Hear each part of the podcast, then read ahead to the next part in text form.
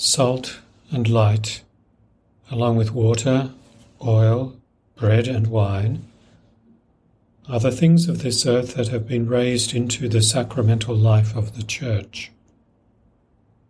They each play a part in bringing the supernatural life of grace into our natural human lives.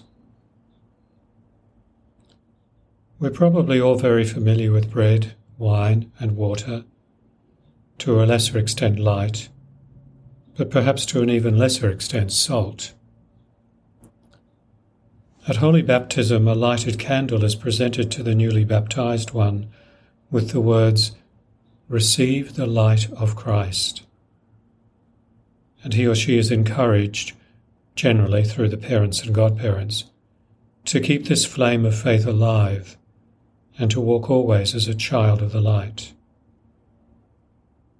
Candles and light are also essential for Holy Mass, not just as decorations, but to remind us of the light that Christ is for us, and to rekindle memories of that great light of the Paschal candle that burns to proclaim that Christ is risen from the dead and has scattered the darkness of sin and death. To be used as a sacramental, salt is both blessed and exorcised. It can be sprinkled around houses and other buildings, particularly at the doorways, to keep the home free from the encroachment, encroachments of the devil and his demons. It can also be used in cooking and consumed. Our Lord gives salt and light a further meaning in the Gospel. He expects us to be salt and light for the world. In the age in which he walked this earth, salt was precious because of its preservative power, and it was a symbol of purity and permanence. Without electricity and gas, light in the home of the Holy Family at Nazareth and in all dwellings was a precious commodity. But back to us. If we are to be salt and light for the world, what does that mean? Every disciple of Christ is responsible in his or her own measure for the spread of the faith. This may make us uneasy, because we know our own unworthiness and our sins. However, we must remember and take heart that because we are the people of God, redeemed by Christ and baptized in Him, then not because of anything we have done, we are marked by characteristics that clearly distinguish us from all other religious, ethnic, political, or cultural groups. So there should be a transparency to our lives. Our faith and our daily activities must be seamlessly one.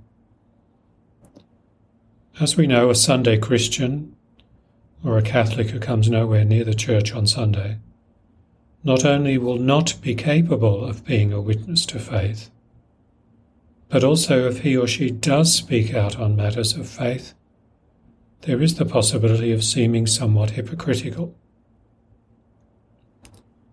We must be people who not only are good, but who do good deeds.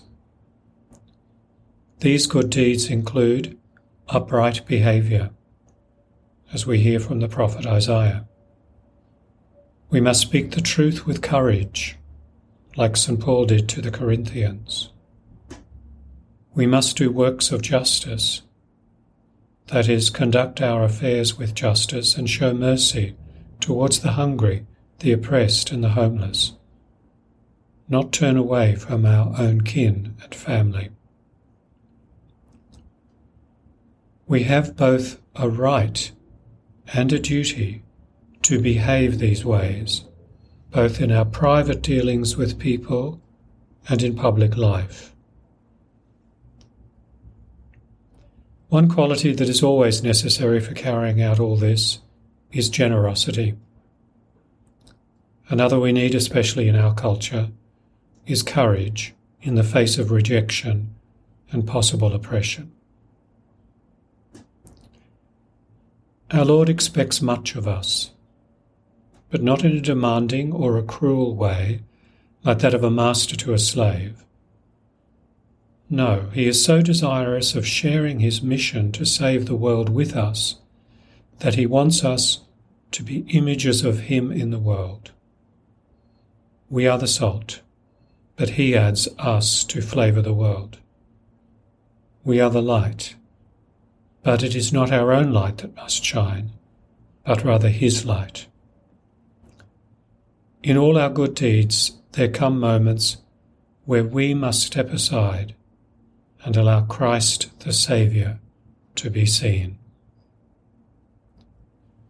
Laudetur Jesus Christus.